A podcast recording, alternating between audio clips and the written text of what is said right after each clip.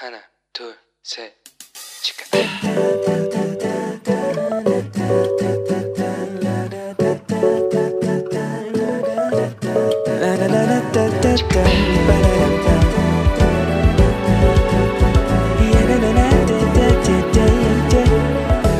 Here we go.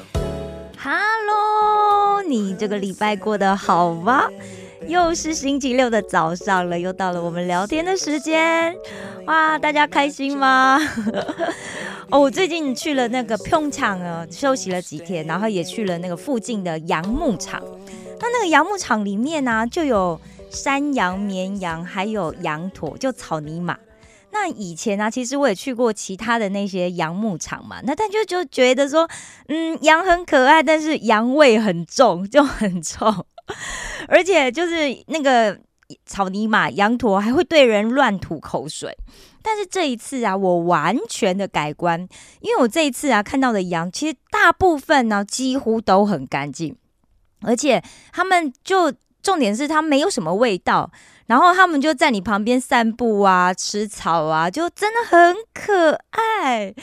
那但是那时候我脑海里面马上跳出来的一个念头就是，嗯，原来圣经讲的是真的耶，因为羊啊真的是会跟着牧人走诶。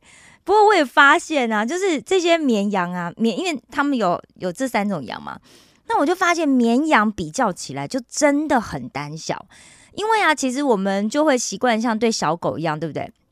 你如果拿饲料给他们吃的话，哎，吃完之后你就想要，哎，我给你好吃的、那让我摸一下这样子，想要摸它的头的话，哎，它就跳开喽，而且它就会往旁边，你知道很大力的一跳哦，我就觉得哇，很不好意思，好像吓到它一样。然后另外啊，就是我在那个整个，因为它那园区就是一个小山头嘛，那我在那园区走的时候啊，我就遇到了一只落单的绵羊。那大家知道，其实羊哦是一种群居的动物嘛。那可是那个时候啊，就是他的朋友其实都已经往前走了。那那个地方啊，就剩下那个在整理那个大场地的那个饲养员，有三四个人在整理场地。那他就站在羊圈外面啊，他就在那边一直咩咩一直叫。但是因为那些饲养员他们都在忙着整理场地嘛，所以他们就没有空去理他。但不过他们也是有一直叫他一粒哇一粒哇，就是叫你过来过来这样子。但是他就在圈子外面一直叫，所以当他看见我远远的出现的时候，哎，他真的好可爱，他就立马小跑步哦，小跑步蹦蹦蹦蹦蹦蹦就这样子跑向我，而且一到了我面前啊，他现在就像猫咪一样，哎，就哇咚逃下来就要撒娇，就好可爱哦。然后他之后他就跟着我一直走，他就走了将近就整就把整个园区给走完了，就走了将近一个小时哦。所以后来我就去看了一下，哦，诶，这个绵羊啊，它的那个原产地其实是在欧洲跟亚洲的中部跟西南部，所以其实原本像韩国啊，像这些地方，其实因为比较热嘛，它是其实比较没有的。不过绵羊啊，是世界上数量最多的一种羊种，那它的数量啊，到目前为止大概有超过十亿，然后有的资料是写十二亿。但是你去查这些动物资料的时候，你就可以发现哦，它上面几乎都写绵羊怎么样？绵羊是一种性情很温驯、安静、无自卫能力、容易受野兽攻击这样子的一种动物。但山羊就不一样喽，山羊就比较独立，而且它活泼好动，很有野性这样子。而且它有很明显的，因为它们有那个角有没有角很大很明显，有明显的这些阶级制度。然后他也会用这个头角去跟那个其他的羊啊，去去那个去打仗这样子，去不能是说打仗了，去吵架。而且我就真的看见那个大山羊，就硬生生的把那个小比较小只的山羊给撞开哦。然后因为我去了，其实我去了两三次，然后所以还有一天我去的时候啊，诶，那山羊一看见我啊，就直接那样蹦蹦蹦，它跑超快的，就跑向来奔向我，然后就扑到我的身上。但你知道其实。它的体型啊，它虽然是小山羊，但是它体型其实大概就跟就是黄金猎犬差不多这么大。它直接扑到我身上，然后就想要吃我手上的饲料。那另外一只绵羊，它也是跑过来啊，但是它就你知道，就乖乖的就站在旁边一直看我，然后就等等着我要给它吃这样子。我就觉得哇，这这几天看到这绵羊实在太可爱了，所以我就去找了一些报道。我想知道绵羊到底是一个什么样的动物？为什么圣经里面啊就会把就是耶稣形容成羔羊，然后而且羊就经常绵羊就经常拿来做献祭嘛，对不对？而且我们就是上帝的羊，所以我就想说，到底羊绵羊到底是一个什么样的动物？就去找了一些资料来看。那我就看到 BBC 新闻啊，他在二零一七年有一篇报道，那里面写到一些内容，其实就完全颠覆了我对绵羊认知的这些讯息哦。因为有一个英国的这个生物学会，它的会员啊，有一个叫做基斯的人，Kids，然后所以他在二零零一年的时候，他发布了一项研究啊，它里面就发现这个绵羊哦，他其实跟其他，因为我都觉得说啊，他可能就经过一次之后，他就不会记得我，对不对？但他写说，绵羊可以辨认跟记住至少五十张不同的脸孔，而且他的记忆时间可以超过两年呢。诶，这样子的一个时间，其实是比许多人的这个记忆时间还要长的。而且在研究里面啊，他们也去训练绵羊，就是在二十五对绵羊中啊，他去辨认每一对里面的一只绵羊。那如果这个绵羊它辨认正确的话，它就可以得到食物作为奖励。哇，你看这有没有很聪明？它其实基本上呢，它它它就会认得不同的羊。那所以这个研究团队他就得到一个结论，那就是什么？绵羊明显的表现了个体识别的能力，也就是说，当他们看到不同绵羊的那个脸部照片哦，受试的绵羊会发出这个不同的叫声。然后这个团队其实也发现，这个绵羊啊能够区分那个脸部表情的这个证据是什么？因为他们很喜欢微笑，他们也会皱眉头。真的，我那天拍了很多就是绵羊本人的照片。我就发现，哎，第一发型很重要，因为你知道他们会剃毛嘛。但是剃完毛之后，就每一只还是长得不一样，哎。然后就是，而且它真的有一些啊，就真的就是看起来就是好像在皱眉头这样子，我不知道为什么。那有一些就长得很帅很可爱，哇，这真的很特别。那另外啊，在澳洲啊，这个联邦工呃科学跟工业研究组织里面有一个卡洛琳。他也针对这个绵羊的智商去做了一些调查，那他发现呢，这个绵羊啊，它其实可以学会怎么样从一个复杂的这个迷宫里面走出来。我不知道大家有没有去玩过迷宫？我觉得其实玩迷宫不是一件很容易的事情，因为你知道，就是除了你可能会走错路嘛，那你要记得你走错哪里。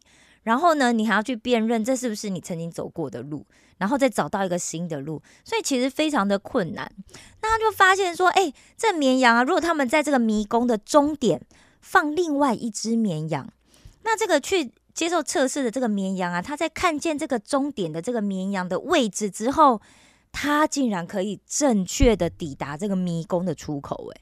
所以可见，这绵羊的智商其实真的蛮高的，哦而且不止这样子哦。其实绵羊它还会玩耍跟去体验快乐。他就说，他就里面有写到，就是说那个绵羊啊，他在床上玩那个咚咚咚玩那个跳船的跳床的那个感觉，他就很喜欢玩这样子。那另外啊，国际爱护动物基金会啊，他们曾经发布在两千零九年发布了一个报告，里面他就写到说，绵羊是可以去体验。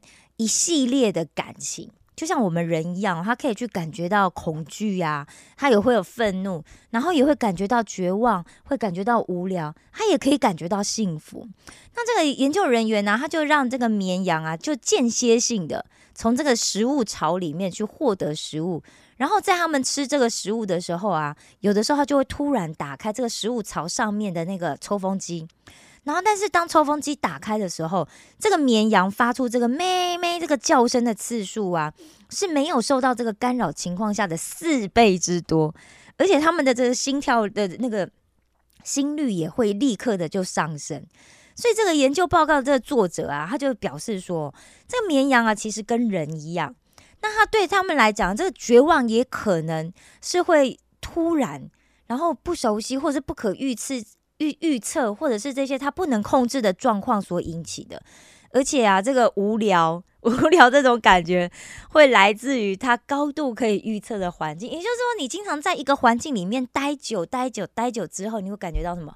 就觉得无聊，就觉得心心哎，好像没有什么，好像没有什么那个有趣的事情这样子。所以，为什么我们有时候需要去其他地方转换一下，需要去走一走？你需要有一些新的刺激。然后另外啊，我看到一篇就关于饲养绵羊的这个资讯里面，他写到一件事哦，他写说，当这个夏天、秋天这个草啊比较茂盛的时候，营养比较丰富的时候啊，绵羊可以在比较短的时间里面去迅速来增加它们身上的这个脂肪层，然后它可以累积这个大量的脂肪在它们的身上。然后可以做什么呢？然后它就可以在这个冬天啊，所以哎，所以夏天的时候，你看到这个羊都比较胖，除了毛之外啦，但是它身身形真的比较有剃毛的，还是比较胖。那它就可以在这个冬天啊，这个草枯掉，或者是草还没有长出来的这个春天，就营养比较缺乏的时候，它就把身体里面的这个脂肪哦，重新再转化成为这个糖原，也就是糖蛋白。那糖蛋白呢，其实是功能非常多元，也很复杂的一个一个算我们里面的一个机能一个细胞。但重点就是它可以在这个结构、生殖、免疫系统，还有这个激素，以及在保护我们这个细胞，还有这个生物体里面去发发出作用。那它可以发出什么作用呢？它就可以提供这个生物体啊，去维持跟繁殖，还有生产，来帮助这个生物体来维持生命。那所以说呢？羊对这个饥饿的忍受能力是很强的，也就换句话来讲啊，这个绵羊它忍受这个艰苦环境的能力很强，也就是说，他们蛮忍、蛮能忍的。他们对这个外在啊，就是呃，让他对让他们感觉就是对他们是比较严酷的，然后有压力的这个环境里面，他们是非常会忍耐，或者是说他们的接受程度是比较高的。我相信呢，大家来韩国之后啊。一定跟我一样，经常会听见韩国人说啊，stress，哦，stress，爬大松，啊，压力啊，好大。我那时候一直觉得说，哇，怎么韩国人这么喜欢说这个单字啊？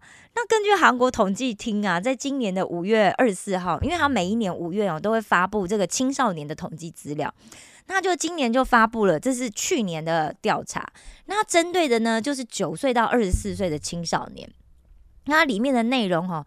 就会写说，啊，去年的一些就是社会现况啊，青少年目前的状况的这些调查。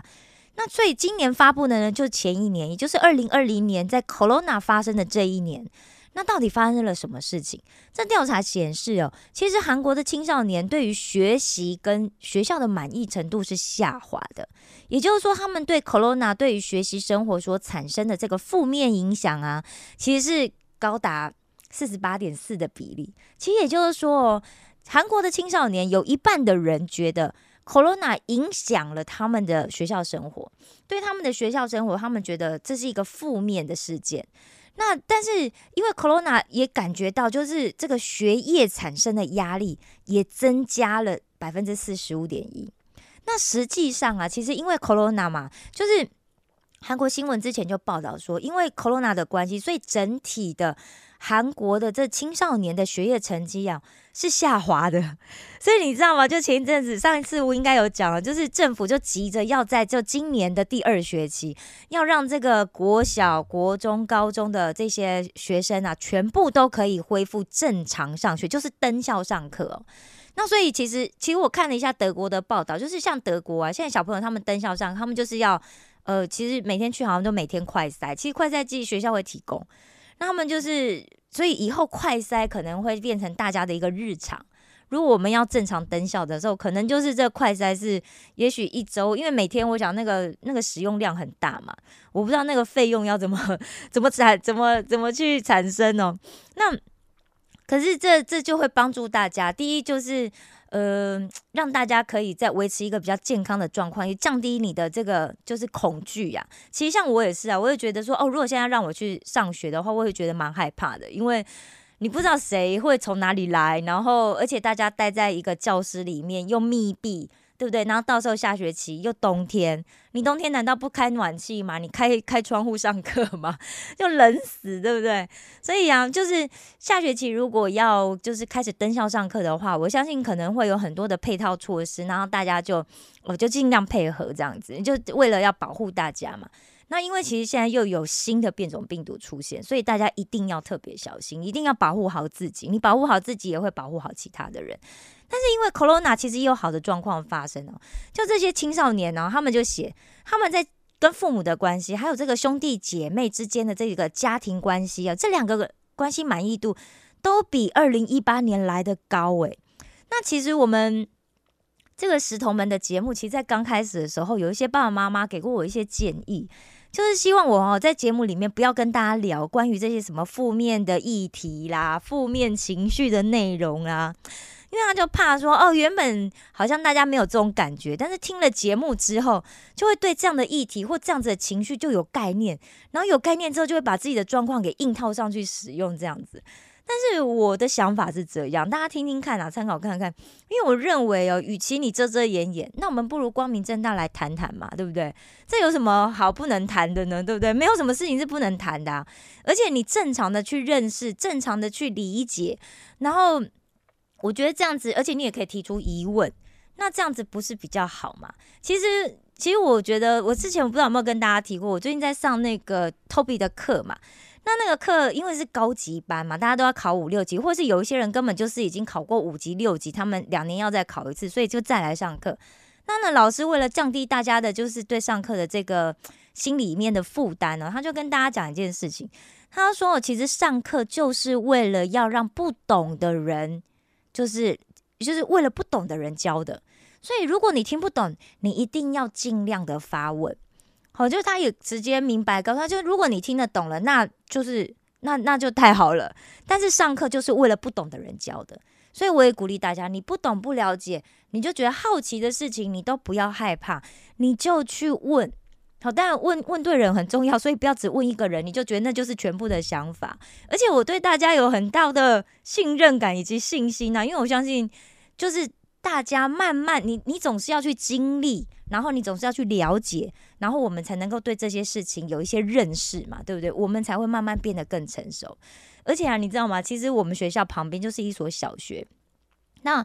小小朋友怎么去上课？会经过我们学校校园，你知道吗？它有一个条有一条通路，经过穿越校园这样子，所以小学生就穿穿越我们校园，然后去上课这样。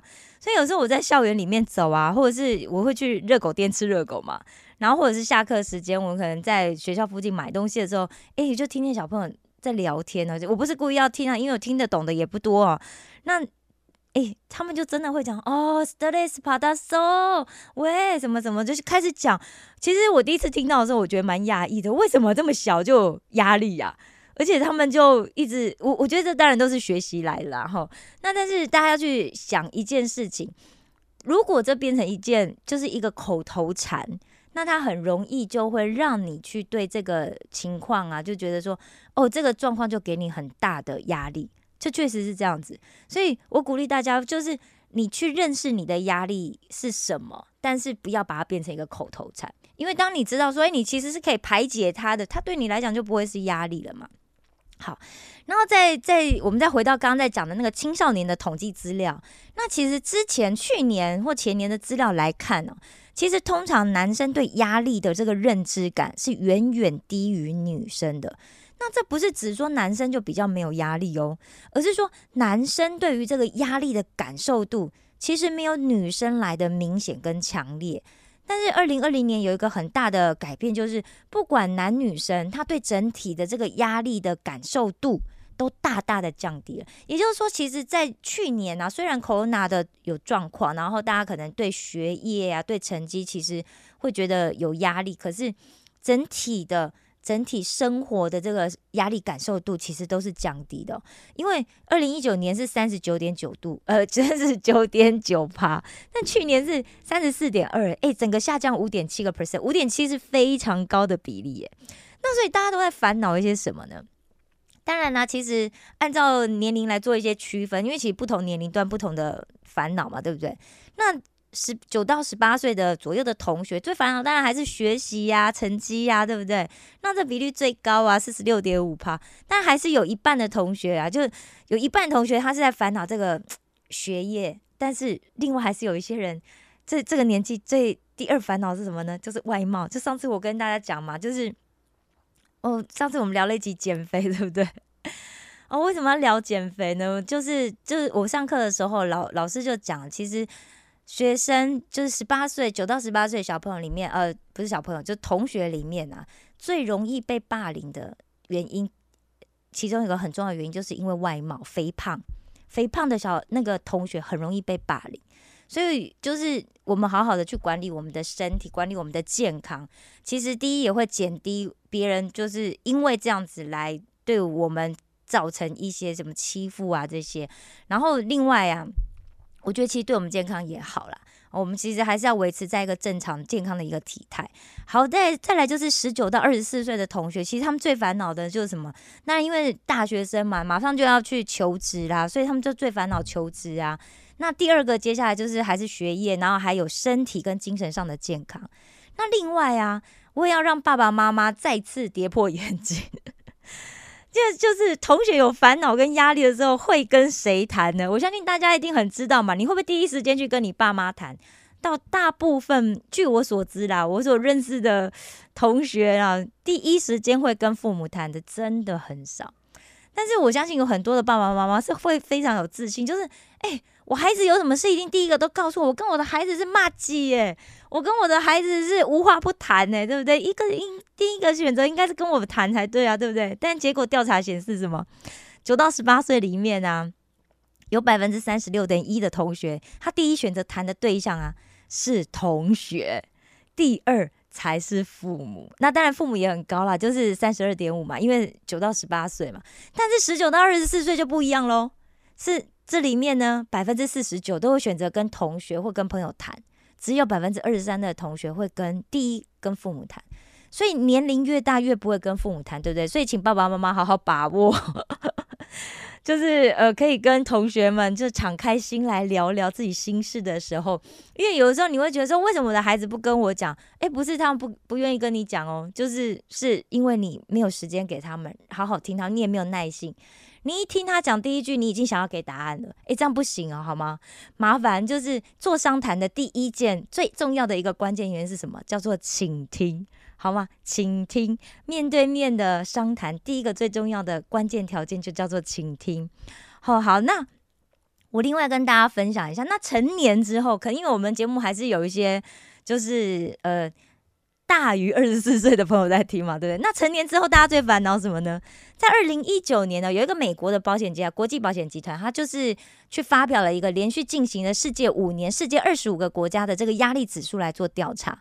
那这里面显示，第一名压力最大的国家是哪里？没错，就是韩国。那对他们来讲，产生压力最大的原因，第一个是工作职场的问题，那第二个就是财务或者是金钱的问题。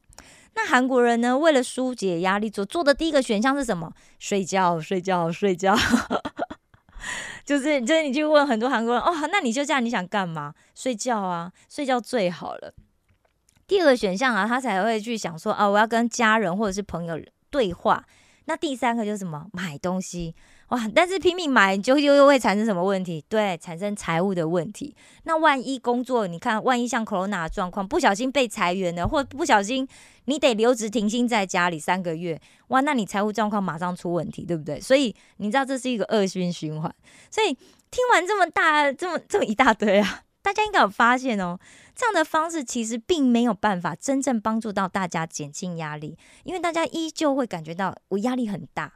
而且这些方法就只能治标，不能治本嘛，对不对？你会觉得哦，我睡觉我就可以哦解决一切的事情吗？没有，醒来这事情还是没解决。然后你跟家人朋友对话之后，诶，可能有一些得到解决，但是很多时候可能没有，所以它持续不断产生你的压力嘛。